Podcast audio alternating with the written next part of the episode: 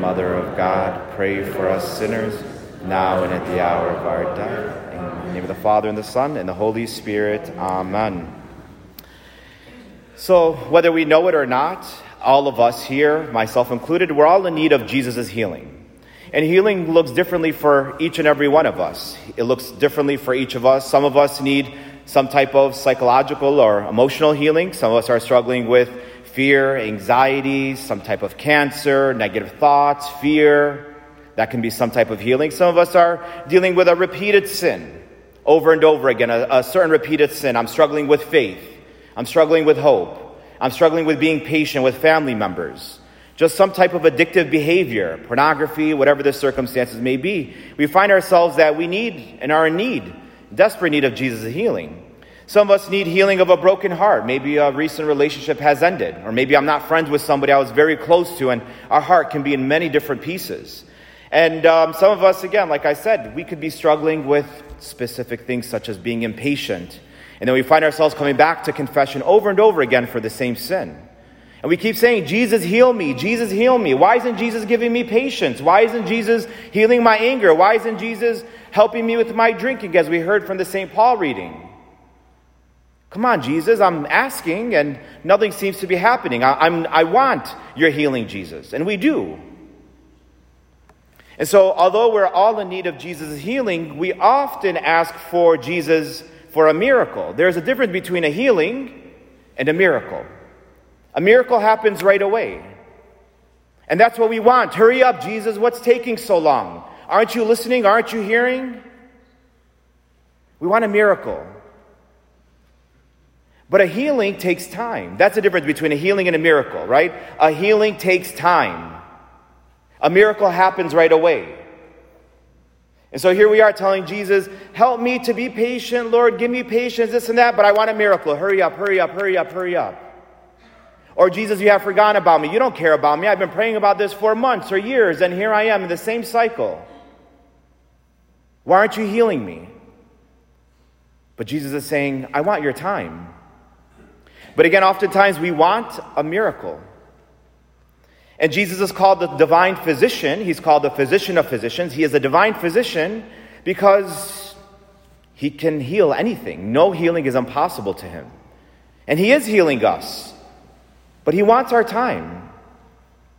But we don't want to give our time. Think about what we're saying when we want to give Jesus our time. I don't want a healing, which means I don't want to give you my time. I want a miracle. And Jesus is saying, I don't care about miracles. I can do a miracle in two seconds. I can snap my finger and that sin can be gone. You can have patience. You'll no longer be a drunkard. Um, you will have faith. Your cancer will be healed. And although I want that for you, because God doesn't want us to be stuck like this, Jesus is saying, Give me your time. Jesus wants our time more than he wants our miracle. Again, he can do a miracle, but what, what good is it if he cured us in two seconds or gave us what we wanted in two seconds and then we're gone? And we say, no, no, no, I, I wouldn't leave Jesus.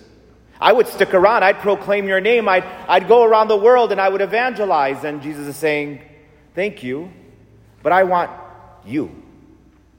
Don't worry about the world. I want you. Give me you. Give me your time. Cultivate a relationship with me.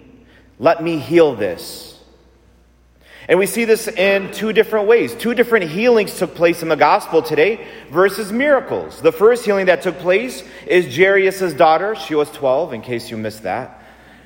Jairus' daughter, right? That it took time for Jesus to get to this guy's house, to get to Jairus' house. Jesus made him wait. Jesus said, Give me your time.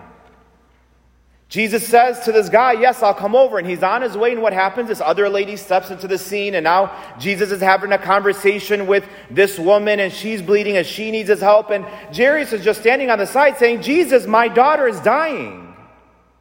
She actually might be dead. Jairus doesn't run off and try to find his own cure or go to somebody else for a healing for his daughter. He waits. It took time a healing took place for his daughter. He could have snapped his finger from a distance and she would have been healed. Why did, but God wanted to teach Jairus patience. God wanted to teach Jairus faith.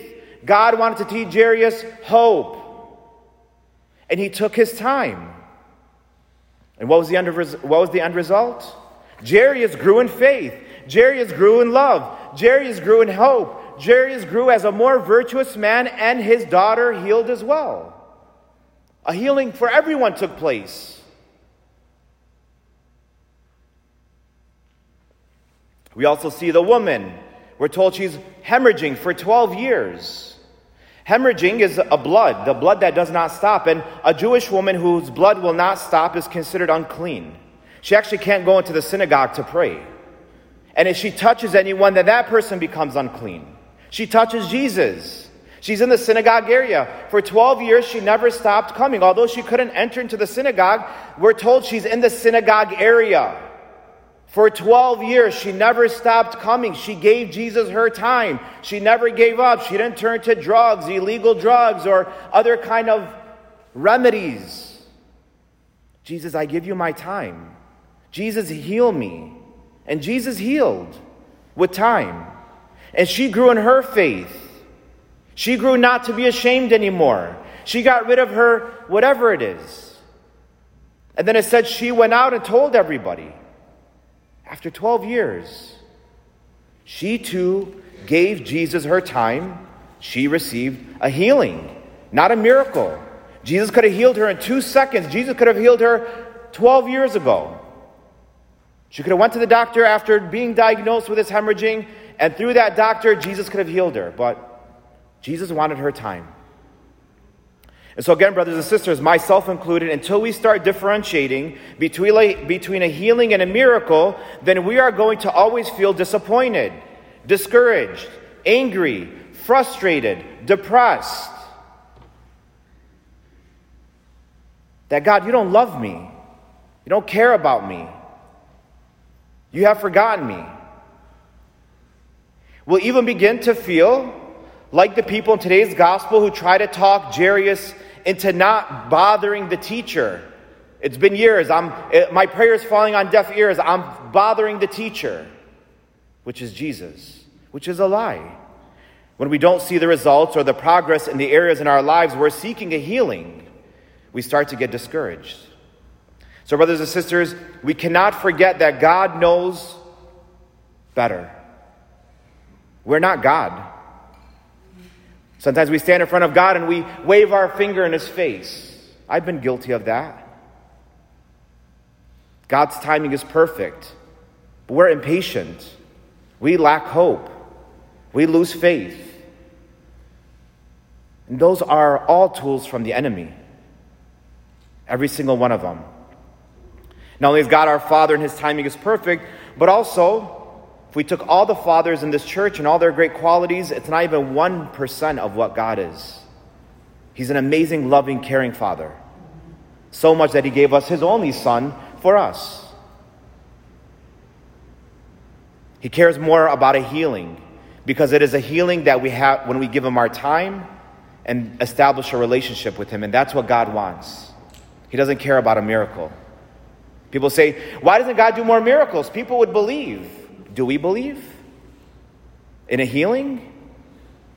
Or have we given up over the time? And so today, just one thing. We have to be careful of the crowds. It was the crowds sometimes which keep us from giving Jesus our time. It was the crowds that got in the way of what Jairus' daughter was going to get healed. It was the crowds that were pushing up against Jesus and preventing this woman who was hemorrhaging and Jairus from getting close to Jesus. What are the crowds in our lives which are preventing us from giving our time to Jesus? So we can cultivate that relationship with Him and receive our healing. That's what we have to ask ourselves today. What is the crowd? Who am I hanging out with? Are my friends preventing me from getting close to Jesus? Is my work getting, getting in the way of pre- uh, preventing me from getting close to Jesus? Is my work, is it my fantasy football? Is it my boyfriend or girlfriend? Is it my social media? Is it the gym because I'm obsessed with my body? Is it because I'm running around for different children activities? What are the crowds which are not allowing me to give my time to Jesus so I can receive my healing for myself and my family and my loved ones?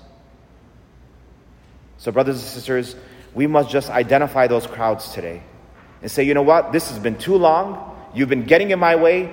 I need Jesus. I need to give him my time. I need a healing. And you're preventing me. Friend, alasas, phone, work, boss. There's one boss. It's Jesus. So, brothers and sisters, there's a difference between a miracle and a healing. A healing requires time, and Jesus wants our time, which will lead to a relationship with Him rather than a quick fix, which leads to a more distance between us and the Lord. Many of us will come forward to receive Jesus in the most holy Eucharist today. What will the Lord find in our soul? A soul that wants a miracle, a quick fix, hurry up. Or a soul which is seeking a true healing, being patient, knowing that the healing will come with time, and in that time, building a relationship with our Lord and Savior, Jesus Christ. See her for a minute and make a decision. As always, the decision is ours. Amen.